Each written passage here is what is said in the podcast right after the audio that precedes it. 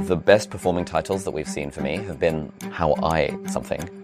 I think of you as the really smart friend that you know from school who's like figured a bunch of stuff out, but the friend.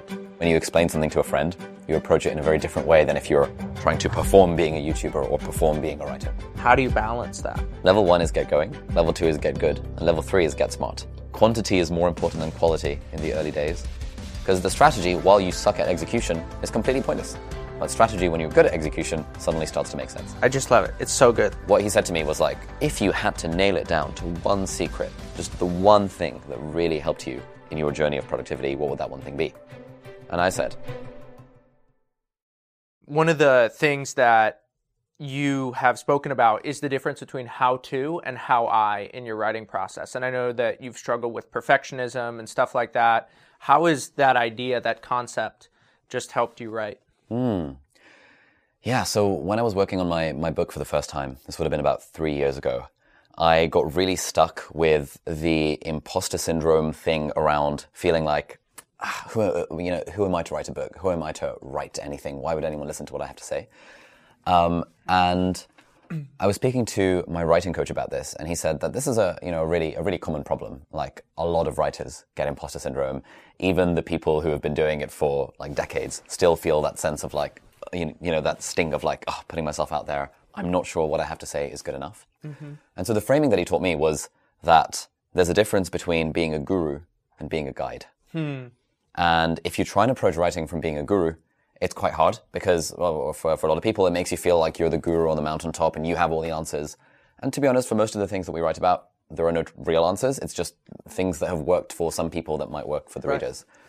And so hmm. shifting thinking about it from being a guru to more of being a guide is how I approach writing, YouTubing, every, every single thing I do. I'm not imagining I'm the expert and I have the answers. I'm imagining, hey, I'm just a fellow traveler along the same path as the reader or the viewer and I'm just sharing the curiosities that I've learned along the way. And that's why when it comes to, for example, my YouTube videos, the best performing titles that we've seen for me have been ones where the title has been how I type really fast, totally. how I rank that's first like at Cambridge. Your, that's like your Cambridge. Yeah, piece, exactly. Right? Like yeah. I was, it was actually really interesting. I was on your YouTube channel recently. I was looking at the best performing videos of all time, and a surprising percentage of them are really old, and they're basically like how I did really well in medical school, how I figured out how to memorize this or that. And there's a few interesting things there. The first is around production value. Maybe it's not super important, or maybe, I don't know, like I think that's something that we can figure out. And then another thing is there's a relatability in those videos of like, hey, I just sort of figured this out for myself and I'm just going to share what's working for me. And it'd be interesting to then figure out how does that translate into your writing, and then where do you struggle to get that into your writing? Mm. Yeah, so this is something that so we're in the final week of editing for the book now, and um, we've been going kind of back and forth with the editors on the introduction because the introduction is really the most important part of the book after the title and thumbnail, i.e., you know, the front cover. Um, and in the introduction, we're trying to figure out how to how to frame my expertise. So it's a book about productivity. Um, and what the editor was saying is that in the past, he and the, and the team at Penguin made a bit of a mistake in that they were trying to present me as a sort of professorial authority that, hey, this guy's a doctor, this guy went to Cambridge, this guy's fancy, and therefore he has the answers. And they've realized that over the last few years of this, of this journey and kind of seeing how the YouTube channel has grown, that actually we're not trying to present me as Daniel Kahneman. Like, that's, that's not the game we're playing. Instead, the game we're playing is of being a uh, citizen expert. Like, I'm just a random person who's just been obsessed with productivity for 15 years, and here's what's worked for me. Maybe it'll work for you too. I think of you as the really smart friend that you know from school that you always go to whenever you need some study tricks, who's like figured a bunch of stuff out, but the friend, mm. the hmm. friend, and someone who you can hang out with. Mm. That's a nice way of thinking about it. That's kind of like how I think about, um, I guess, teaching my audience on YouTube or, or in the writing. Uh, I start all of my videos with the phrase "Hey friends." Yeah. I start my newsletter with the phrase "Hey friends," um, and j- even just just that that sort of sprinkle of, I guess some people might think it's contrived, but to me it really helps me frame the conversation in a way that no, these are genuinely my friends. I'm not the expert. I'm just a, a guide who's like helping out wherever I can. Totally. You're talking about your writing coach. What's that relationship like? Yeah, so um, in the early days of the book process, um, a mutual friend of ours, Pat Flynn, introduced me to um, a guy called Azul, who sort of became my writing coach. Uh, and he, I worked with him for about a year, uh, from getting the book through like the proposal stages, the and sort of putting putting the structure together. And it started off as a sort of oh, I thought a writing coach is someone who will just sort of, uh, you know, keep you accountable and help you hand in, you know, just like set deadlines for you, essentially. But it turned out to be more of a therapist than anything else. Because as I started the writing journey for the book, there were all these emotions and fears and insecurities that came up. And Azul was really good at like, you know, navigating those and helping yeah. me in a very gentle way realize that, oh, this, this writing thing is hard and it's okay, and it's okay if emotions come up, and we would talk through the emotions. So I kind of thought of them as more, more like therapy sessions rather than coaching sessions, as it were. Emotions, fears, insecurities. What came up for you? A lot of it I can I can boil down to the, that phrase imposter syndrome. Feeling like who am I to be writing a book about productivity? Who am I to be writing a book at all? A book is like this thing, right? It's like it's like this thing that has gravitas. Whereas an email, a newsletter, who cares? A YouTube video, who cares? Even though a YouTube video is going to be seen by more people than will ever than will ever read the book, right. uh, there is something about the the medium of the book that I, I had a lot of fear around, and still have a lot of fear around to an extent. Um, so I think the imposter syndrome was one part of it, and the other part of it was the sort of expectation and the oh, this really needs to be good. And what does good mean? Well, you know, I'd really love for it to hit the New York Times bestseller list because mm-hmm. that is the the badge of right. whatever. And kind of what Azul helped me realize is that the way I, have approached my, you know, growing my YouTube channel for the first three years before I even entertained the idea of writing a book, it was all very much based on what are the things within my control. Hmm. You know, it's it's within my control to make a video every week, and for it to and for myself to feel proud of the video. And I've never had any kind of goal around subscriber count or around milestones or views or, or revenue or hmm. anything like that. And all of that stuff has happened as a side effect of showing up and doing the work and controlling what's within my control. You know, it's like um, Bill Walsh, I think his name is, says uh, the score takes care of itself. Yeah. Whereas when it came to the book, I flipped that hmm. philosophy on its head and I was like, oh, this needs to be good. I want people to like it. I want it to hit the New York Times bestseller list, which means it needs to get a certain amount of sales and right. all of that. And right. all of these are things that are outside of my control. Totally. And so the thing I have to keep reminding myself and what Azul helped me and what the editors continue to help me with today is really focusing on what's what's the point? Why are we doing this? And what's really the outcome I'm going I'm going for? And the outcome is I just want to write a book I'm proud of. And if I can write and release a book I'm proud of, in theory, that should be good enough. and then the score will take care of itself. Exactly. Yeah, it's funny. I was talking to a friend and I was talking through some different creative struggles that I was facing. And I was like, you know, I just want to, I want to be a creative force. I want to be a creative force. And he's listening. He's like, why do you keep saying that you want to be a creative force? Like, what do you mean? Because that's what I want. And he goes, well, you've been a creative force in the past. When you were a creative force, were you walking around saying that you're a creative force? I was like, oh no, I actually didn't say that one time ever. He's like, well, what was the thing that was driving you? And I was like, oh, it's really simple. I would just get really interested in an idea, then I would try to figure out that idea for myself, and then I would try to e- explain it to others. That's it. He's like, oh, just do that. Stop worrying about being a creative force. And it's the same thing. Mm. It's the score will take care of itself. You're focused on a New York Times bestseller list. I'm focused on this identity of being a creative force. Neither of those are useful. What's useful is writing a book that you're proud of. What's useful is just getting really interested in an idea. And, you know, Miles Davis has this line, famous jazz musician, and he says, sometimes it takes a long time to be able to play like yourself. And I think about this all the time, where when you first get into a new craft, you just try to be this thing. You try to either be like your inspirations, you try to change who you actually are so that you can perform, so that you can be well liked, so you can be good at whatever is happening.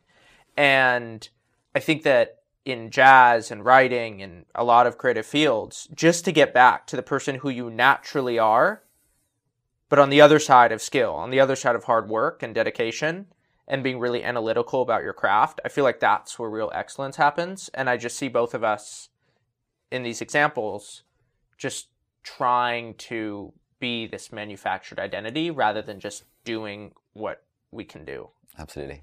Um, this reminds me of a, a, conversation I had with our mutual friend uh, Danny Miranda a couple, yeah. a couple of days ago. We were talking about a struggle that I'm having right now, which is sort of feeling a sense of uh, apathy when it comes to making YouTube videos. Hmm. You know, I've been making YouTube videos for the last six years. They're literally the lifeblood of the business. And we brought our whole like mini studio setup to Austin for a few days. And when it came down to filming a video, just kind of haven't haven't really been feeling it as it you know as it were uh, for the last couple of weeks. And we were kind of exploring this, and I realized that you know just to your point, I'd been really hanging on to this kind of ideal identity of wanting to be a thought leader for some reason. It's like, you know, whenever people ask me, oh, what do you, what, what's your, what's your goal for the business or whatever that thing is like, oh, it'll be cool to be a thought leader. I don't know why I've been, become fixated on that phrase. Uh, but what Danny and I were talking about, and he was like, he, you know, he asked, he asked, what does being a thought leader look like? And I said, well, it looks like having thoughts and sharing them publicly and learning stuff and reading things and then synthesizing things and making videos and writing about them. And he was like, so why don't you just do that? and right. it, that really, that really hit me hard because I, th- I think it's something that, that Austin Kleon and Seth Godin talk about as well, about doing the verb rather than being the noun. Hmm.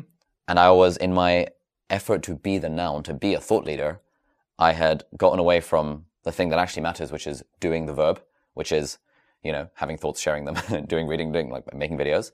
And if I think, what do, what do I want my life to look like? I don't want to walk around with a badge saying public fucking intellectual or anything like that. Mm-hmm. I want to walk around in life being able to learn things and then share them in whatever medium that looks like. Yeah. And so if I focus on the verb rather than the noun, that also I found that I, found just having a wave of relief when he kind of pointed that out to me, and I think that speaks to this thing that we're talking about. Yeah, one of the things that I find is like if I'm just texting a friend and they ask me a question, and it's a good friend, I'll come back with sometimes a really interesting answer, but like a funny way that I said it. Like there's a lot of personality and there's like a wit that I can have when I'm just like texting a homie. Whereas once I sit down to the computer, all of a sudden it's like, all right, posture up, you know, put everything down. Got to make sure it's good. This is going to be shared in public. Uh oh, you know, all that. And I feel like once there's like a public display on, I will go from doing the thing, which is like when I'm texting a friend, to then trying to be the thing, which is like once I'm trying to write in public. There's a great um, moment I remember from a few years ago. This was back when I was working full time as a doctor, and I remember I was on a on a night shift, and it was it was a little bit quiet. It was like during the pandemic, so like there weren't that many patients coming in for emergency stuff in, in, in the night. And a, a friend a, a, friend from med school randomly texted me saying, "Hey, I'm thinking of getting started with investing. You're the you're the guy. You've done this investing stuff. Had any any tips?" And I started sort of texting him on my phone, and then I kind of got a bit like, yeah, thumbs are, you know, I can't type that fast on a phone. Yeah. So I switched to like a notepad window on the crappy Windows computers that the National Health Service uses in the UK, and I just started typing out how I would explain investing to this friend. And then I thought, hang on, why am I doing this on Notepad? I opened up Notion, which is where I plan my, my YouTube videos, and I thought, if I'm just writing this, explaining it to a friend, let me just write it up as you know, you know, as a potential YouTube video for further down the line. And so I typed out a bunch of stuff this was in like February of 2020, March of 2020, something like that. I typed out a bunch of stuff and then uh, I sent it to him and he was like, cool, this is super helpful. And then six months later, I noticed that particular card was in my Notion video library thing. And I was like, huh, how to get started with investing. This is a pretty interesting video concept. And I'd already done like 90% of the work in explaining it to my friend. Yeah. And so we just added a few kind of fact checks to see like how much did the S&P return over the last like 30 years and stuff and I just made it as a video. And that's been one of the highest performing videos on the channel. It's got in the region of like 8 million views. It's generated over $100,000 in revenue just that one video alone, and has generated tens of thousands of, of subscribers and continues to do so to this day. And it's a video I made because a friend texted me, How do I get started with investing? And it was tapping into the, exactly this hmm. thing that you're saying. When you explain something to a friend, you approach it in a very different way than if you're trying to perform being a YouTuber or perform being a writer. It's weird, right? it's just weird how like that performance sort of blocks you. You know, I notice even when I'm trying to write formally, I can do about a thousand to fifteen hundred words in a session, and a lot of times very conscious of the clock. But then, like, oh my goodness, if I'm like a little angry about something, a little ticked, and I'll go in Slack and I can do a little rant, I can do that same word count in like 25 or 30 minutes. And I think there's a few things going on there. First, like the the the words, the language is like tumbling out of me.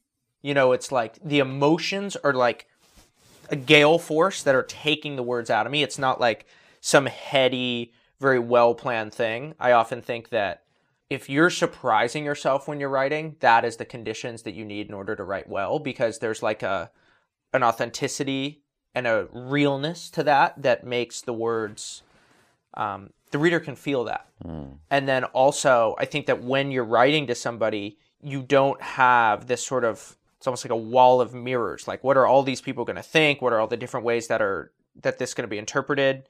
And there's a concept in writing that the universal is in the specific, and that if you can share a really specific example, something about that has a universal appeal. And I think that in some ways it might be similar that if I can just write to one person, if I can just write to you, something about that feels so genuine that it also ends up paradoxically reaching more people. Mm. Because sometimes you just read work that clearly is made for everybody, but it's diluted, it's watered down, it's bland, it's vanilla, it's boring. Yeah, I think that's so true. It's like but it's one of those pieces of advice I like I've I've I've known that piece of advice for so many years that like speak as if you're talking to one person, write as if I don't know how to follow person. it. Exactly, it's true. I think it's so true, and I find I find in my life the times where I accidentally do it, I'm like, yeah. oh wow, but like consciously actually writing as if it's just speaking to one person, that's something I, I really struggle with. Even like in, in terms of in terms of making videos, where you know, especially as the numbers grow and there's this sort of pressure and expectation of like this video, you know, it's going to get minimum 100,000 views, but like hopefully 500k, maybe even a million views. That's a lot of people. And that, thinking about that. How many football stadiums is that? Yeah, exactly. All of that crap. You know, think, thinking about that makes me generalize everything because I'm like, well, this example is too specific. And what if this person's a student? And what if they don't have a job? And what if they're a parent? It's like blah, blah, blah, blah, blah, blah. And then it, the whole thing becomes bland and abstract because I'm trying to stay so high level to be applicable to everyone that it maybe sometimes loses the universality of it. And one thing I noticed with a, a couple of videos recently where I, I had that thought in the back of my mind of just like go deep, go specific. People really like it. I did a video the other day which was like, you know, 20 minutes long, had a lot, a lot of screen sharing, a lot of very specific instances about how I manage my time using a Google Sheet template. And that video has been our highest performing video of the last six months. And it was so specific. And I was so worried that like, this is not going to be applicable to anyone because like, you know, if I show how I manage my time, like I'm an entrepreneur, I can do what I want. Like most people watching this aren't going to be able to manage that. But, but people took their own lessons away from the specific example that I used. And in the past, I would have been tempted to make that very general, but then watered, where it would have been watered down as a result. So, how did you think about this as you were writing the book? As I was writing the book, I was really imagining, you know, I got, I heard this piece of advice from Tim Ferriss at one point where he said he was struggling to write the four hour work week. And then he decided, you know what, let me just scrap it. And he opened up a Gmail compose window hmm. and just wrote the first however many tens of thousands of words just as if he was writing to a friend. And so I had that piece of advice in the back of my mind as I was working on the first draft, which was about a year ago. Um, just like really just trying to be, trying to play fast and loose with it. And the thing that actually got the first draft done, I'd been sort of, sort of struggling and procrastinating on it for absolutely ages, was I went on a team retreat to Wales, uh, and we got this big Airbnb with my team. And the objective of the trip for the team was that no one's not allowed to like we're, we're not allowed to do anything that looks like work. And so mm. everyone had to work on like a personal project or a hobby or something like that. Whereas my task for the trip is that every single day i'm going to do the first draft of one of the chapters. And so from morning to from morning to night my only job that day was i just need to finish this first draft of this of this particular chapter. And the chapter is like 10,000 words. So it was like 10,000 words in a day. Every day? Every day. Kept it up for 7 days. Managed to get about 70,000 words done give or take the, the, the first drafts of those chapters and it was because in that moment, I was playing fast and loose. I was like, you know what? You know, there's this other piece of advice I got from Safi Bahcall, I think, who wrote a book called Loon Shots. Loonshots, yeah. Where he says, uh, FBR, fast, bad, wrong. hmm. FBR, fast, bad, wrong. And I was saying, you know, it's, it's got to be FBR. If you want to get 10,000 words done in a day, it's got to be fast, it's got to be bad, and it's got to be wrong. But that's okay, because you get the 10,000 words. That's funny. I could never do that. There's no way. I mean, if you give me $10 million, I would not be able to type 70,000 words in a week. I'm serious. But one thing that I do that I think is similar is I use voice transcription all the time. So if I need to get something out, often I don't run to the keyboard because I'm like a slow typer. You're a fast typer, but I'm a slow typer. And so what happens is my brain will outpace my fingers. Hmm. And so I can't actually, in my writing a lot, just have that raw expression. But what I can do is I can just speak into my phone, get it transcribed automatically. And I use an app called Scribe, which I love. It uses some fancy AI algorithm that they like to boast about that actually works incredibly well, like way better than Siri, way better than any voice transcription I've ever had. And then I get things out, and then I just airdrop it onto my computer, and then I just have that on one side of my screen, and then I'll turn that into writing. And I find that to just be really useful, and also I just really enjoy it way more than I enjoy just sitting down and getting a first draft out by typing it. Yeah, I'm kind of the same. I, d- I don't particularly enjoy the fingers to keyboard type situation. Um, and yeah, I've definitely started experimenting more with the transcription stuff as well. Yeah. How scripted are your videos? Like, is that something that you've played around with? I think you've mentioned in the past, oh, we've tried scripted. I don't like scripted. So, how do you think about that? Yeah, that's a good question. Um, it's kind of a mix. Most of the videos are not very scripted at all. Um, we'd maybe script the first like 10, 20 seconds for the hook because that needs to be tight and sort of be, you know, have loads of ideas as to what that first 20 seconds is going to be. But then beyond that, usually I, the, I, mean, I mean, the way I prepare my videos is I have an A3 pad with a Sharpie and I put the title of the video in the middle of the thing. And then I try and just draw a mind map or a spider diagram. And I limit myself to somewhere between three or three and five points. Occasionally it'll be seven or nine or 14 if I'm feeling really overboard. But I try to limit, limit myself for this topic. What are the three to five things I want to say? And then those will be in the little boxes. And for each of these three to five things, there'll be like three little bullet points, offshoots mm-hmm. of those. And then as I'm filming the video, I'll be working through the bullet points and I'll be just sort of riffing on those. That's probably 80%, 90% of the content. But then the other 10%, we're experimenting with sort of more scripted videos where one of my researchers can get involved. If it's a topic where I don't have a lot of personal expertise, like we did a video on, you know, my evidence-based skincare routine. That we- did really well. it did really well, yeah. We interviewed a, a dermatologist, took the mm-hmm. transcript from that, found the sound bites, fact checked some of the stuff, added a few studies, uh, fact checked it with another dermatologist. Like that required a lot of scripting, and that was basically word for word scripted, where I knew exactly what I was going to say. And so I'd look at the script, and then I'd say the line to the camera, look at the script, say the line to the camera, and try and make it sound natural. Because I don't like, I, I, I don't like how I come across in a scripted fashion. And then a handful of videos we've actually played around with doing a teleprompter. So maybe like two or three videos. And that's been much easier to film, but it's also I have to keep in the back of my mind that I need this to sound natural. And so that's that's always the trade-off, I think. I sound very natural when I riff, which is most of my content, and it's very easy and it's quite fun. But I think to unlock content that is that requires more scripting, where I'm speaking about evidence stuff that I, I don't just have in my head. Yeah, just trying to get that balance between teleprompter and coming across natural. you know, every now and then you'll you'll come across some Reddit post that was clearly written by somebody at 11:45 on a Saturday night. They got mad about something and they just went to the keyboard and they boom boom boom boom boom boom boom boom boom boom. Don't edit it. Don't even review it. There's typos everywhere and you can just feel the passion in whatever is being written there. But some of the facts are wrong. there's typos all over the place, but you can sort of feel that. And also, the density of content isn't always super high. And then there's another version which is really scripted, really refined, well researched, evidence based, but sometimes that doesn't have the energy and the realness that's coming out in writing. And I just feel like there's some sort of trade off there. But what I just am trying to figure out is like, how do you match the density, which I think density is like a recipe for good communication, right? Because you want to have a lot of personality, a lot of good ideas, a lot of good points in a small amount of words. But then also, you don't want the compression to dilute your personality.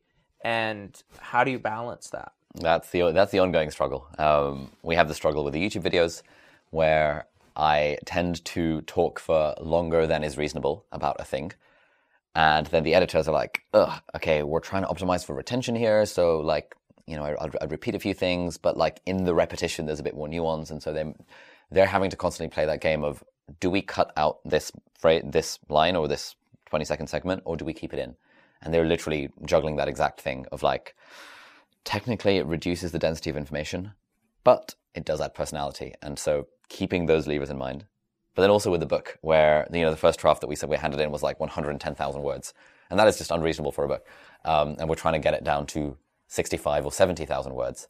And so there are a lot of areas in which I have been more personal and given personal examples where the editors have said, oh, the personal examples are too unrelatable because they're either either from medical school or from life as a doctor or from being a YouTuber, which are all like very specific things that like uh, most people can't relate to. Especially if we're trying to go after a mainstream audience, like they- they'll get turned off by the whole like too many YouTube examples. Yeah. Dude, you're sort of like a rapper. You know, you're like, you know, rappers start off and they're, Yeah. you know, they're they're they're really relatable at the beginning. Comedians are the same way, right? They're really relatable at the beginning. And they have this life and they're talking to people and the people are like, "Yes, the things that you deal with are exactly what I deal with. Wow, there's such a strong connection." And then you become super successful and you're flying private jets, you're performing in front of thousands of people. And I think that what must be hard for rappers, for comedians, is once you get that success, once you have all those things, how do you express yourself in a way that still feels relatable? And I think this is this this happens all the time. Like no one's gonna laugh at your joke about what it's like to like the funny things that happen in first class. Like there, it's just, it's just not as funny mm. or as relatable as like you know I was sitting in row 34F mm. on a flight and like the person in front of me leaned their chair back, it rocked my knee, my drink spilled, my you know laptop fell. Like that's way more relatable, and this shows up all the time. Yeah, absolutely. Um, one of the things that we that we've kind of realized in, in sort of the book editing process is, you know, I, I guess we're talking about how do how how do we bring the personality across, but in a way that is still relatable without over egging on personal examples. And the the sort of the the way that we're we're trying to do this is kind of recognizing that personality can come can come across in the voice of the writing. Mm. It doesn't only need, only only need to come across in the personal examples. Right. And so we've realized like the way I write a paragraph with like a little bit of dry humor, sometimes in the first person, like, you know, here's what works for me. That gives the gives the the writing a voicey kind of personal kind of feel, even if we've cut the example of like, so when I was a YouTuber and I film videos in front of a camera, here's how I struggle with the thing. And so that's kind of the balancing act, figuring out how do we sprinkle in the voice without making using too many unrelatable examples. I think Paul Millerd did a very good job of this. Writing about himself, having voice, and doing it in a way where you can abstract lessons from his writing, where it doesn't feel so top down. It feels like, hey, I just walked this path, this pathless path. This is now that you're a reader, this is you can follow this path. Here's some things to look out for. Hmm. And it isn't very top down and authoritarian. It's much more sort of like you. Hey, I'm your friend who just did this, and you might want to quit your job, and some things to look out for. That's true. Yeah, I, I really like I really, I really like Paul's writing because it's so personal. But then, you know, there's a a, stu- a study that came out recently um, that a friend linked me to, which is uh, was was looking at kind of the frequency of highlighted highlighted things in like books and stuff on Kindle, and they found that sentences that were you that were addressing the reader were like way more likely to be highlighted than than sentences that were I. And I was like, God damn it. There goes my whole thesis about like how I sentences are really good because people like personal. And then I think of my own my own highlighting habits on Kindle. I tend to abstract a lesson from a personal example, but I tend not to highlight it. The thing I tend to highlight is the pithy, tweetable, therefore you should do X, or just an interesting way of framing or like revealing the the truth, which tends not to be personal. And so again, that that's again got me up caught up in this quagmire of like, what is this balance between the personal and the kind of thing where you're telling the reader to do something? Yeah. That might be kind of like an, ED, an EDM show where have you ever watched a video of only bass drops? No, I don't know. I don't even know what that means. So like, you know, you know how it's like electronic music, there's like, you know, it'll go do do do do do and then it'll, you know, like the bass will drop, but there's like the build up and then the bass drops, it's Oh. like and then everyone goes, Yeah Okay. you know. I'll take your word for it. But like, what's funny is if you watch a video, like if you type in Ultra Music Festival 2017 Best Bass Drops, like the video's not good. Yeah. Like it's not good. It's not pleasurable to listen to. And the point is, you need the build up in order to get the bass drops. And so even though the bass drops are like the big thing, you only have bass drops. It's not good. And so that would be my worry about listening to that Kindle highlight device too closely. Is that might only be the case because there's dead time in other places. That's true. That's a that's a really good point.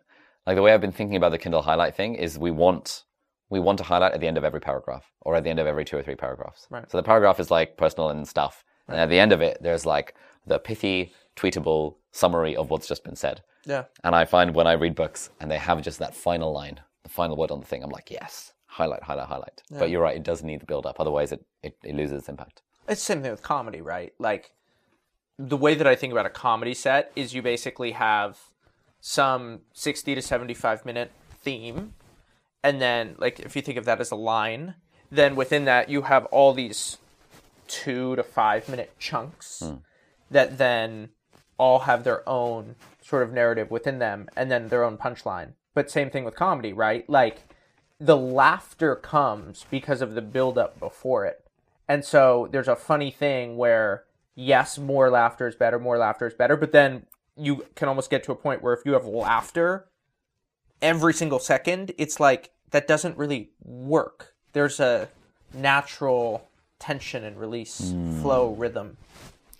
Yeah, that's a good. That's a good way of thinking about it. Um, it reminds me of you know the criticism that a lot of nonfiction books will get of like, oh, this could have been a blog post, Yeah. or this could have been a tweet thread, or something like that. Yeah. Where someone will take the, I guess, the punchlines, like those little highlightable bits at the end of at the end of the paragraphs or the end of the pages, will say, well, that was the point. Cool. So, wh- well, why is this a book? This person's just making a point and then fleshing it out with a bunch of superfluous examples and, and stuff. And one thing I've been in, incre- increasingly realizing is that yes, you can read a short form summary of a book.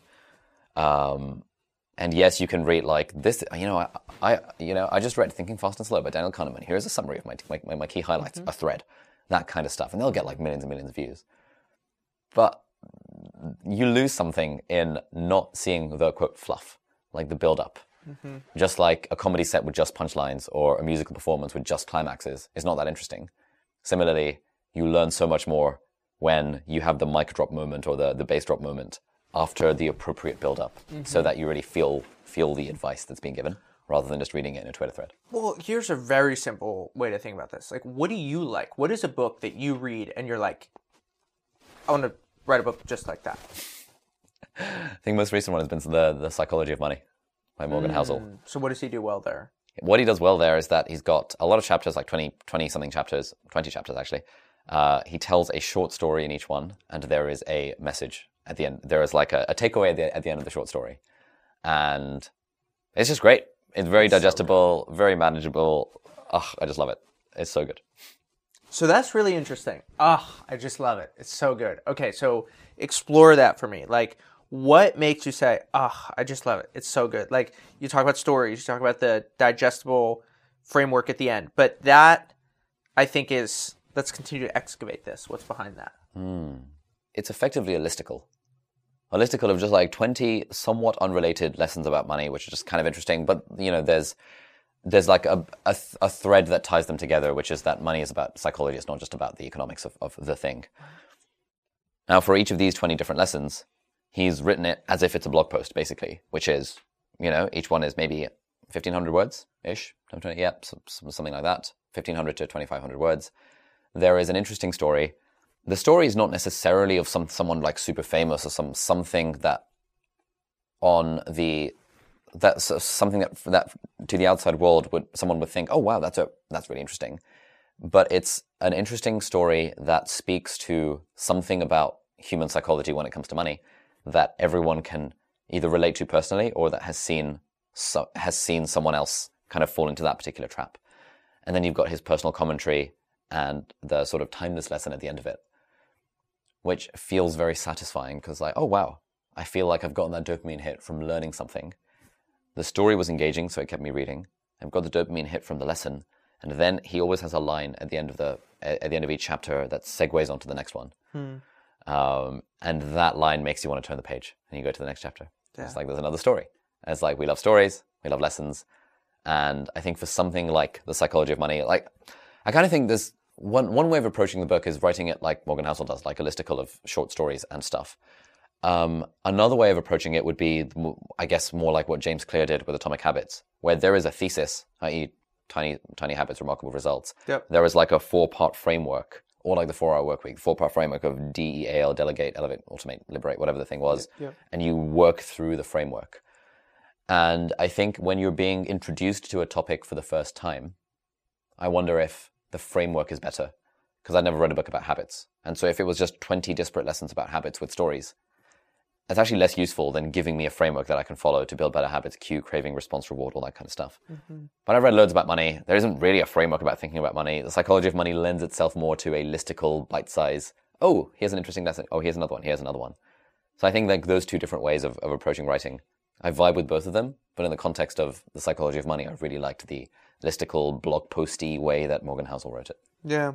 I want to hear about sort of process of distillation and framing through how you got to feel good productivity. Like you didn't start there. So what was the process that you used to get there? Like I remember when we were together in London, you had the pilot, the plane, and the engineer, and then you're like, oh, I dropped that. This is where I've ended up now. Yeah.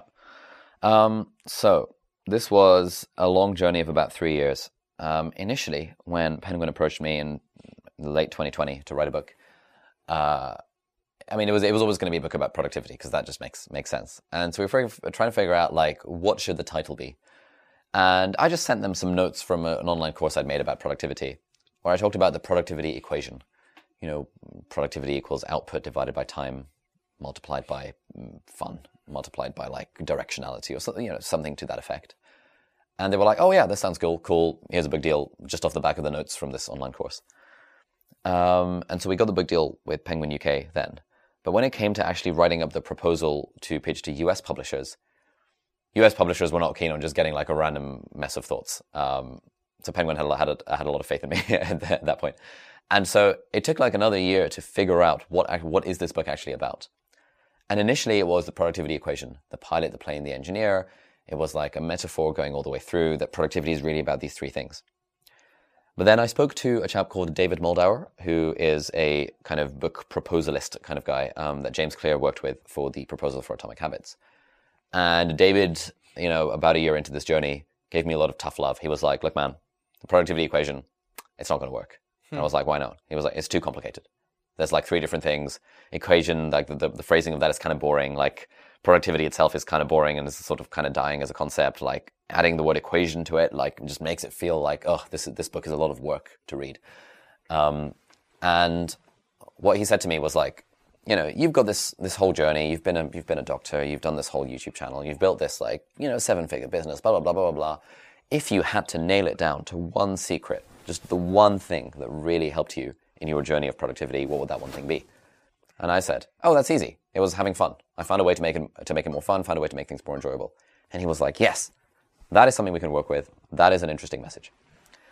And so from that point on, the productivity equation shifted to being like something around framing productivity as about having fun, enjoying the journey, enjoying the process, playing around with like hundreds of titles, like, you know, Austin Kleon's book, like, you know, Steal Like an Artist is like, can we, or show your work, can we do a phrase like that, like make it fun, or make it easy, make it fun, or the joy of productivity, or joyful productivity, or like fun productivity, or like fun productive is like unproductive, fun productive, like all of those different ideas we we're playing around with. Then after a bunch more work, bunch more writing, um, getting getting our getting our editors involved, we kind of realized that the idea that oh, to be more productive, just just make it fun. It's it's almost it's it's too simple. It's like it's it's too simple so as to sound simplistic, and is easily then be like oh well, not everything can be fun all the time. Like it, it's very easily dismissible because it sounds kind of childish that like oh easy for this YouTuber to say just make it fun. Well fuck you, I've got a real job kind of thing and then I kind of dug into the science behind everything, and, and I, you know, started digging into the science behind all of this, spending loads of time reading research papers, and kind of realized that fun is just a subset of what's actually going on. What's actually going on is that to be more productive and to do more of what, of, of what matters to you, really the key is positive emotions or positive affect, as the you know the scientists would call it. Um, and when you can experience positive emotions in your work or in your life, that generates energy, which makes you more productive. But also, positive emotions are just inherently linked to productivity and happiness and success. And the book by Shawn Achor from you know Harvard professor is called The Happiness Advantage. It's about how when you're happy in your job, you're not. It's that makes you perform better. It's not that performing better makes you happy in your job. It's that genuinely being happy in your job makes you perform better. And so the whole idea then became the, the, the, the thesis around this idea of experiencing positive emotions in our work. And then one day in the shower, I was thinking positive emotions, positive affect, like good vibes. There was that book by Vex King called Good Vibes, Good Life. And I was like, good vibes, productivity? Maybe that could be it, but that's too plagiaristic 'cause he's got good vibes, good life. It also is, it sounds a bit too millennial. Um, and then I was like, what's another word for good vibes? I was like, feel good. Huh, feel good is another word for good vibes. What about feel good productivity? And that was the first time that I felt like a title actually encapsulated the philosophy. And if and then like when I got those words in my mind, I was like, oh, that's actually been it. Like this whole journey of med school, growing the YouTube channel, building the business, writing this book, it's all been with this idea of feel good productivity. If you want to do more of what matters to you and do it in a way that's sustainable and without burning out, you want to find a way to experience positive emotions in the work. And however hard the job might be and however boring it might be, there are always ways to sprinkle the feel good into it, to sprinkle the positive emotions, to sprinkle the fun. But it's not just about fun; it's deeper than fun. And that's that was sort of the journey in a sort of simplified way because we also experimented with like dozens of other different titles and none of them really worked until until we got the, uh, until we got to this one. That's really good. That's really good. I laughed when you said the shower because that was so cliche. But I know, that's it really was. exactly- that's exactly how it came about. You know, it was funny because you gave a talk this week at a high school in Austin, and you were giving the talk, and you're like, "Yeah, I don't even work that hard," and I was like, "Hold on here, hold on here," and I just looked at the entire high school. I was like, "Okay, Ali works really hard, but the fact that he says that he doesn't work hard is an incredible lesson in there." And it's like the line from Naval Ravikant that I love, which is do what feels like play to you but looks like work to others. And that's what you found. That's what you found. And I think that like when I look at you, I'm like, yeah, he's totally working hard. And I remember when I was staying with you in London, you know, you would be in the bathroom listening to an audiobook and like you were very determined about constantly learning, constantly thinking about things, working through ideas. But for you it's it's feel good, it's joyful, it's fun. And that balance is what you figured out. And I think it's really it's really helped you helped you out well. Yeah. I mean, it's an ongoing journey. There are times where it doesn't feel good, but where, at, at those times, in the past, I would have told myself that, oh, this is just discipline. I would have been like, well, Jocko says discipline equals freedom, and David Goggins says you got to suffer so much that your knees break, and then and then you'll succeed. And I'm like, okay. In fairness, When is Goggins that true? Because discipline equals freedom is a great tagline. Like Yeah. I think about that a lot. So when is that true? I think when it comes to doing stuff, there's like three different approaches. The first approach is the motivation approach, which is that like as if if I'm sufficiently motivated, I will then do the thing.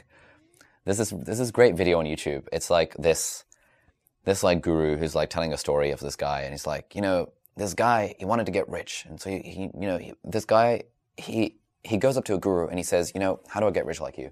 And the and the guru asks him to come out to the beach and four o'clock, you know, the next morning, and he says, I'll see you there. And the guy meets the guru on the beach, and the the guy says, walk out into the water, walk out into the water, and the guy walks out into the water, and he's like, why is this guru making me walk out into the water? I want I want to be rich in the water, and he keeps on walking. And then the guru is behind him and puts his head down under the water, and he like holds him down until his like body is thrashing and he's like nearly dead and something like that. And then at the right last moment, just as he's about to pass out, the guru lets him up for air, and the guy takes a big breath in, and the guru says, "When you want to be rich so much, you know, as much as you want to breathe right now, that's when you're going to have success." I, I've watched this video way Yeah. too many times. I actually haven't seen it like five years, but he says, when you want to succeed as much as you want to breathe, that's when you'll be successful. Exactly. so that encompasses the motivation method. If you are sufficiently motivated to do the thing, you will then do the thing. But, you know, a lot of people have motivation, or they have motivation at times. Motivation wax and wanes. Motivation is one of those fickle things that is really hard to sustain forever. And so you can want to succeed as much as you want to breathe, but, and that certainly works for some people, but it, but it doesn't work for a lot of us. And then so the next stage up is that the, what's the solution to this? And that's when discipline will often be invoked. It's like, okay, well, motivation is sort of waxy and waney, but you know, when your motivation is low, that's when you got to use your discipline. And then you'll get words like discipline, willpower, grit, determination, perseverance, persistence. All of those things then are invoked there. And it's like, well, forget about motivation. Just use discipline. If you're disciplined, then, you know, there was a clip from uh, David Goggins on Chris Williams show, uh, Williamson's show where Chris asked, you know, it's four o'clock in the morning, you wake up and you want to stay in bed. Like, how do you, how do you, how do you make yourself get up? And he was like, you know, that's, that's exactly why, you know, I get up and I'm hating myself, and I'm like, you know, I'm just, I'm just going to do it. I'm just going to do it, and that's the discipline. And he, this, it's, it's almost like this war with himself, this battle with his own mind to do the thing and be disciplined about it. Again, I think that works for a lot of people some of the time, uh, but a lot of people will say they struggle with discipline, and I certainly struggle with discipline. I don't think of myself as a very disciplined person. And so I've I've always been a bit like, ugh, motivation isn't quite the right answer because it waxes and wanes. And discipline isn't quite the right answer because I don't really want to be at war with myself. So what's like, what's actually the way? And, you know, the conclusion that I've come to and the one that I try and live by is that, you know, A, trying to unblock myself. I call it kind of the unblock method. Figuring out why I'm feeling like not doing the thing. Like mm-hmm. where where are the barriers coming from? Is it fear? Is it anxiety? Is it uncertainty, lack of clarity about what I'm actually trying to do? Is it just the inertia of not having gotten, gotten started yet? And then once I've gotten started with, it's about trying to make the process enjoyable so that yes, maybe while I'm at the gym, I don't quite feel like going for that extra rep, but can I use strategies and mindset shifts to try and enjoy the process rather than essentially bludgeoning my brain into like disciplining myself? I, yeah, I think there's a way to have your cake and eat it too. Yeah. And sometimes you need a dose of discipline, but I think you need a dose of discipline to get started with the thing. Sometimes, you know, with the best intent in the world, you've got full clarity on exactly what you need to do, you've addressed any of, uh, any of your underlying insecurities, and you're sitting down to write, or you're sitting down to film, and you just can't bring yourself to get started. That's where a dose of discipline of just like, you know what, I'm just going to write for five minutes. That helps. But then beyond the five minutes, I think what sustains it is the positive emotions, the feeling good, approaching it in a playful sense, feeling a sense of autonomy, control, power, ownership. All of these good feelings start to happen. We start to get this flywheel of feeling good, generating energy, being productive. And at the end of it, we're like, damn, I was so energized by that. Yeah. And, you know, that's what some people might call the flow state. Yeah. And I think that there's a difference between today, I need to be disciplined in order to do what I need to do. I'm feeling a little tired. And like today, just got to keep going. There's a difference between that and every single day. Yeah. I'm trying to kill myself to basically get in the gym, to make sure to get my writing done. If every single day you need to be doing that, there's something off. Like yeah. that's that's that's a challenge, and I think you need to investigate that. I think something like discipline works really well in small doses, um, but relying on discipline is, at least for me, a recipe for unhappiness. And you know, most people once they become quote successful, uh, whatever however whatever metric you use to define it, they tend not to say like all of the pain was worth it for this one moment or maybe they do for like a few minutes and then they'll be like, okay, crap, what, what now?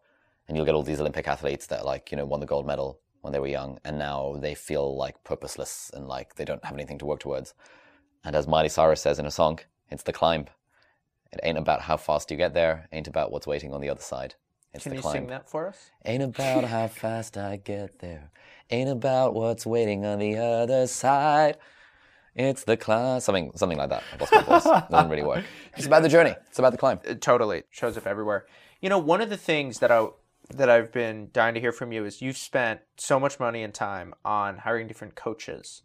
What have you learned about that process? Um, how to find good coaches, how to hire them, mm. how you think about that? Yeah, I've spent a lot of money on coaches in the last few years, and I wish I had started way earlier than that. Um, it's probably been the single highest ROI thing that I've ever done, I suspect. Yeah.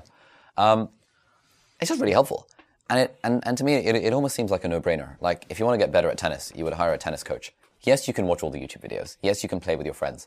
But the day I hired a tennis coach, I was like, oh, okay, this is how you really accelerate your improvement at tennis. Because there is a guy there we're both in. We're both here to serve me fundamentally. He's he's working on my time, so I can like find a time that suits me and that he's he's, he's broadly available. He's got a bucket of like 100 balls. He's really good, so he can reliably return the ball. He's really good, so he can reliably feed the ball into exactly the location where I need it to practice my backhand or my slice or whatever the thing might be. And wow, I've just been improving so much faster. I'm getting, I'm getting in way more reps and getting the feedback way quicker.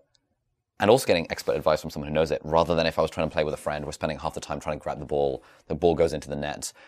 Neither of us is sufficiently good to be able to sustain a rally for more than 10 balls, whereas this guy can return any shot. I like, mm-hmm. it's, mm-hmm. it's just a no brainer. Mm-hmm. And so, similarly, you know, in, in the world of business, in the world of growing, growing a business, managing a team, leading a team, all of that stuff has been done by people before me and before whoever's reading this or, or, or watching or listening to this.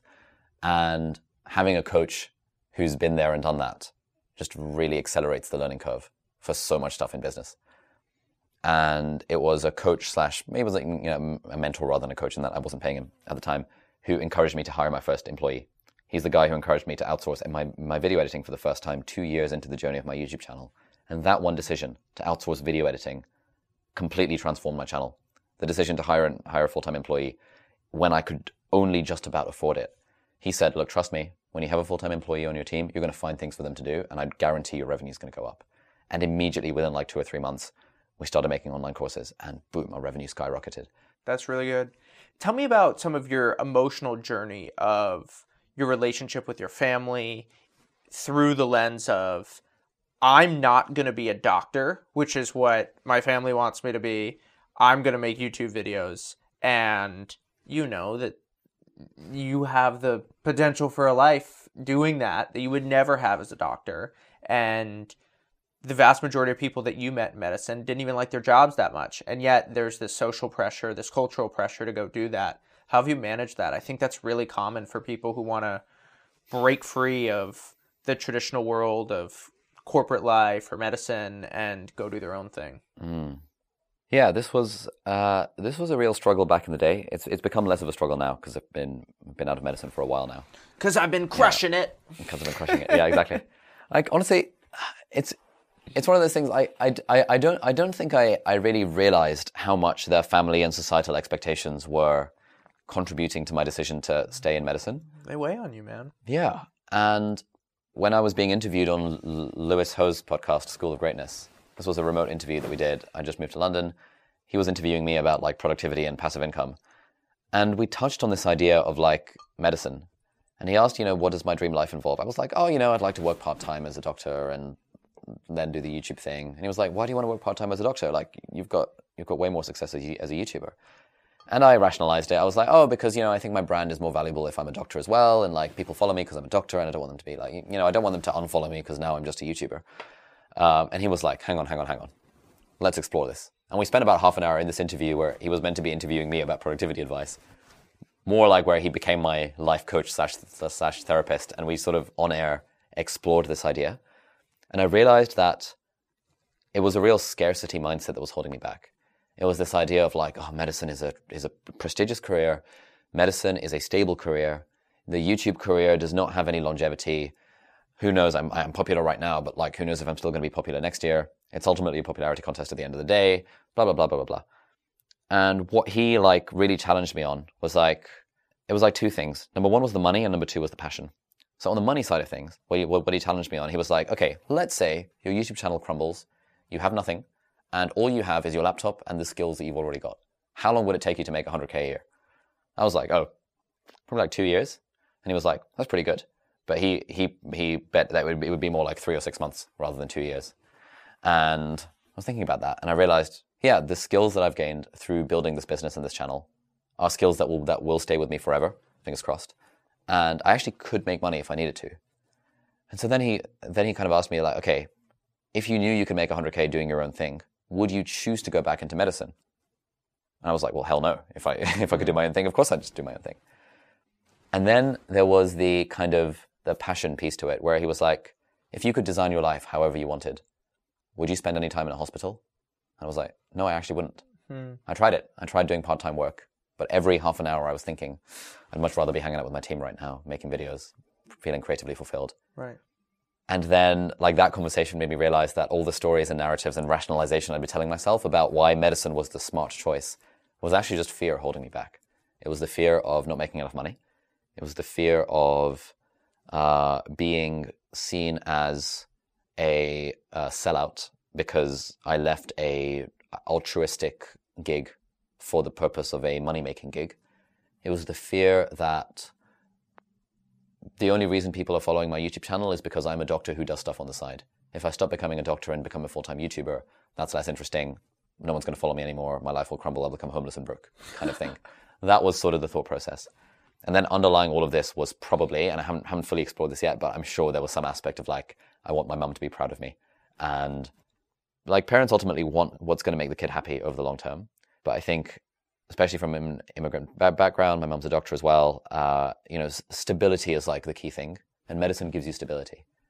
And from her perspective, she's really worried. That's like, what is this YouTube career? is not very stable. What if you're going to end up broken homeless, kind of thing.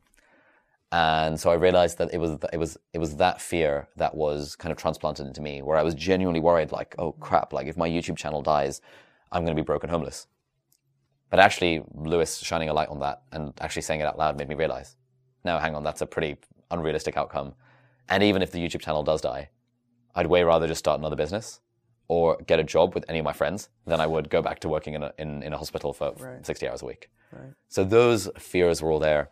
And still to this day, there's part of me that almost has to apologize for it, I feel, where, you know, if I'd left a corporate career or like corporate law, no one, like, I, I feel like I wouldn't really care because it's like, whatevs. But the fact that it's medicine, the fact that I have given up what is an altruistic thing where you know doctors in the UK don't earn very much money. They're currently on strike, like this week, to try and campaign for wage increases. Most of my friends are still in are still in medicine and genuinely like saving lives. And I've given all of that up for the sake of, to my mind, making silly videos on the internet that are just making me rich beyond my wildest dreams, while all my friends are struggling to get by but doing the good work, doing God's work of, of medicine. That still plagues me a little bit, and I haven't really fully figured it out in terms of. I mean, obviously, for my quality of life, it's great, and I can kind of intellectually rationalize to myself that oh, I'm having an impact on people's lives and blah blah blah, videos and leverage and stuff. But that is still part of me that's like, ugh, feels it feels it feels like not the thing that a good person would do to leave medicine mm. for the sake of a very high paying YouTuber career. Yeah. I know you love this book, Show Your Work, and talk me through what about it was was so game changing for you. Yeah, this is one of the most life changing books I've ever read. Probably the single most life changing book I've ever read was The Four Hour Work Week by Tim Ferriss. And that was the book that got me on the path of realizing that I could build a business on the side while doing med school and that could potentially make money and I potentially didn't even have to put that many hours into it. But then Show Your Work was probably the second most impactful book. It was okay. So essentially, since like 2010, I'd wanted to start a personal blog because I'd been reading a bunch of personal blogs. I was a fan of Lifehacker, and I think I discovered Seth Godin's blog like years ago. I was like, oh, having a personal blog would be cool. I would love to write on the internet. Uh, this was before you know your ultimate guide to writing online was a thing. This was before any of these courses existed. I just I wanted to start writing online, and five years later, I somehow discovered this book. I have no idea where I discovered it. It might have been on a Lifehacker article or something, or in someone else's blog. But then I read this, and it's like a really short book. It's like not that many pages. It's like mostly like an illustrated picture book kind of thing. And I read this, and immediately this was the book that made me realize, ah, okay, I'm going to start writing online and actually do the thing. Because this book basically taught me that the thing that was holding me back was the fear of you know, what what I have to say isn't valuable enough, like all of the imposter syndrome type things. Yeah. But then what Show Your Work taught me is that, you know, 10 ways to share your creativity and, and get discovered was basically that you don't have to be a genius. You don't have to be the guru. You can be the guide. He doesn't quite use that terminology. But if you, as long as you document the things that you know or the things that you've done, you're showing your work, that means you can put yourself out there and you can publish things. And maybe someday people will read those things and then they, in the future they might buy your product, whatever the thing might be. The way you get discovered is by showing your work and by putting it online. I was like, ah, oh, that was the sort of firmware update I needed. Before I was like, oh, I need to create a long form blog post that's got a lot of value in it. Afterwards, I was like, I just need to show my work. How hard can that be? And this philosophy for the last like eight years now since discovering this book, it's still the philosophy of my YouTube channel. It's show your work. It's it's not how to manage your time. It's how I manage my time. It's in a way still the philosophy of the book um, which is hopefully coming out in about six months. It's like, hey, here's what here's what worked for me, and here's a load of evidence that it might work for you too. Maybe give it a go. Mm-hmm. It's fundamentally the philosophy of show your work. I think I think it's great. Yeah, one of the things that you often say, which has definitely come from that, is prolific over perfect. I teach this course for YouTubers, the Part-Time YouTuber Academy, and we've we've we've had like a couple thousand, three three thousand students go through this so far. And the thing that's most surprised me about this is how everyone struggles with perfectionism, and everyone struggles with the fear of what their friends and family will think if they start making YouTube videos. And I completely underestimated this. I thought this was just a problem that like high school kids would have. Like, oh, you know, my friends are going to bully me if I start making YouTube videos. But you know, there's like you know management consultants, there's partners at like senior law firms, there's people are sort of senior managers at Google taking the course who are struggling with what their friends and family and colleagues are going to think if they start a YouTube channel. Of course. And one of my theories around this is that if you're successful in a domain of life, then you want to be successful in every other domain of life. Like if you're a hotshot entrepreneur or if you're like a big manager in your in your firm and then you start making YouTube videos and you suck, you're going to feel the pain of that and you're going to worry that other people are going to see the pain of that because you've got this veneer around you, this shroud of uh, authority and like kudos and gravitas around you. But when you start a YouTube channel, everyone is crap when they first start a YouTube channel. Um, and so this perfectionism trap, like wanting to be perfect, wanting the quality of the videos to be just really high from day one, is a thing that holds so many people back. I'd say, you know, probably of the 3,000 people that have taken the course, at least a thousand probably still haven't published more than five videos because they've, they've just been so held back by this sense of like, oh, the video needs to be good. And so every single session I try and hammer home, I try and tell the stories about like, guys, prolific is better than perfect. Quantity is more important than quality in the early days because quantity leads to quality. If you want to get good at something, you have to put in the reps. You know, the whole the parable of the pottery class that from Mm-hmm. James Clear's book, or you know, all of all of these things, you've got to put in the reps in order to get good. And then once you're good, then you can worry about the quality all you like. Mm-hmm. But even then, worry, obsessing about quality holds you back. And so Get prolific going, over then perfect. get good. That's the one. Get That's- going, then get good. It's so good. I love that. I love that phrase. It comes from Jack Butcher. And the the thing that we always say with Write of Passage students is we're gonna assign you five pieces and we want to do everything we, we can to get you to publish five pieces in five weeks. And I think that people will spend so much time trying to figure out what's the right answer, what's the best platform to publish on. I'm sure there's equivalents for YouTube. And they'll get so bogged down in the strategy that they'll forget to just do the actual work. And doing the actual work, showing up and doing the damn thing, is the most important thing by far. That's the one. Um, the the sort of three part framework we teach on, on our course is level one is get going, level two is get good, and level three is get smart. Mm. And strategy comes in level three. And worrying about what my niche is going to be is comes in level three, and worrying about, mon- about monetization comes in level three. That's really good. Get going, get good, get smart. I really Exactly. like that. And people are so held back before they've even got going. They're worrying about strategy. They're worrying is my niche too crowded. They're worrying why would anyone care what I have to say. It's like no, no, let's get going. I.e., start just make, making some videos, and then let's get good. So r- make videos or write about whatever you want, and you know you're good at the point where you no longer cringe at your own content. And at hmm. that point, you're good. Cool. That might be 10 videos for some people. It might be 50 videos for some people. But at that point, let's get smart and worry about the strategy. Because the strategy, while you suck at execution, is completely pointless. But strategy, when you're good at execution, suddenly starts to make sense. Yeah, that's funny. Cringe at your own content. What's going on with that? Like, there's sort of two ways to think about what creates cringe. The first is my quality bar is here, but I'm only able to make stuff that's that's this good. So I'm annoyed at my stuff because it's not as good as I know I can. It's not as good as what I think is really good, but I don't know how to get there. Hmm. That's one. And then the other element of cringe is I always think of like old people and high frequency sounds. Okay. You know, there's like really high frequency sounds that old people can't hear, and then young people or dogs will be like, "There's that sound, there's that sound," and they can hear it. And it's like you, it is there, it is in the ether, but you can't hear it. And I think that a lot of stuff that's cringe is just it's like that. It's somebody something is happening, and somebody doesn't have the taste or the awareness to realize what that thing is missing. And so, to someone who has a more trained eye, they see it right away. Yeah. And to somebody else, they're like, "What are you talking about?" Yeah, yeah. So, um, so in w- within Get Good, there's sort of two different barriers that I think of. There's the internal quality and then the external quality. Hmm. So the internal quality is I know my videos are good when I no longer cringe at them myself. So that is probably because like either my standards have, have come down as I've realized how hard it is, or you know, hopefully at the same time, my own ability has gone up to the point where, you know, the way I say to my students is, if someone, if one of your co- coworkers came up to you and said, "Oh, I saw one of your YouTube videos the other day," would you feel, "Oh my god, oh, I can't believe it"?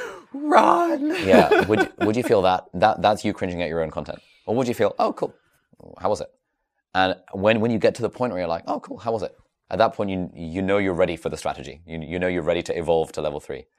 But as long as you continue to cringe at your own content, there's more work to be done in improving your craft and dealing with your own emotions and insecurities. And strategy does not solve those problems. So that's internal quality. Hmm. But then there's external quality, which is where your videos are starting to get some amount of traction, some amount of views, likes, comments, subscribes. And comments, I think, are the good one, where even on a video with like 20 views, if it's helpful and genuinely useful to someone, they might comment, be like, oh, wow, this was really helpful. That's when you get those indicators of product market fit. Mm-hmm. That's when you've got the external met- me- metric for good. And so at the point where your videos either pass the internal quality bar or the external quality bar, one of those, at that point you're ready to think about strategy, but not until then. How much in your writing and your YouTube videos are you still thinking about discovery focused content and conversion focused content? Like, how do you think about, I want to grow my audience first, I want to build my product, I want to provide value to people versus I want to then do more of a marketing or sales pitch? Yeah, good question. Um, we think about them all at the same time. So the way we think about it is the one metric that matters for our entire business, if we think on a weekly cadence, is weekly or monthly views. And so the objective, as it were, is to get weekly view or monthly views as high as possible. I personally don't like to think about this because my whole thing is I just want to make content that I'm proud of and stuff. So it's like there's this almost separation I have to do in my own mind of like thinking like a uh, thinking like the business owner who cares about the metrics and thinking as the creative who does not want to care about the metrics. But fundamentally, the thing we care about is is views. Now, we also want to generate sales from our stuff, and sales might mean for our course or it might mean for the book in the future. And the one vehicle that generates all the sales is the email list. I saw you're at 300,000 people on your email list. Yeah, we were at 200,000 last month. And then we did a few things, a few sensible things like lead magnets, and now we're at 300K. Uh, from your YouTube channel. yeah. Good stuff. Man. Yeah. And I'm like, damn, I wish we'd done lead magnets like three years ago. Um, but like views is the main thing. And so the content, we're, we're aiming for the content to be discoverable. We want new people to discover the content. But at the same time, we also want existing fans to enjoy the content. And so we sprinkle in Harry Potter references and little Easter eggs. And I try and sort of make the personality come across as authentic and have a few rituals like, hey, friends, welcome back to the channel. It's like a thing that the existing fans can kind of latch onto. Mm-hmm. And then once a month, in addition to the eight videos we'll, we'll produce that month, we'll do a more like personal or chatty video where I'm not expecting that to be discovered by anyone other than just kind of interesting for some of my existing audience. Right. So most of our content aims for breadth in terms of widening the audience, discoverability. Sometimes 10% of the content will aim for just developing that relationship. But every single piece of content now is increasingly starting to have a plug to the email list in some capacity. And usually that's through some sort of lead magnet.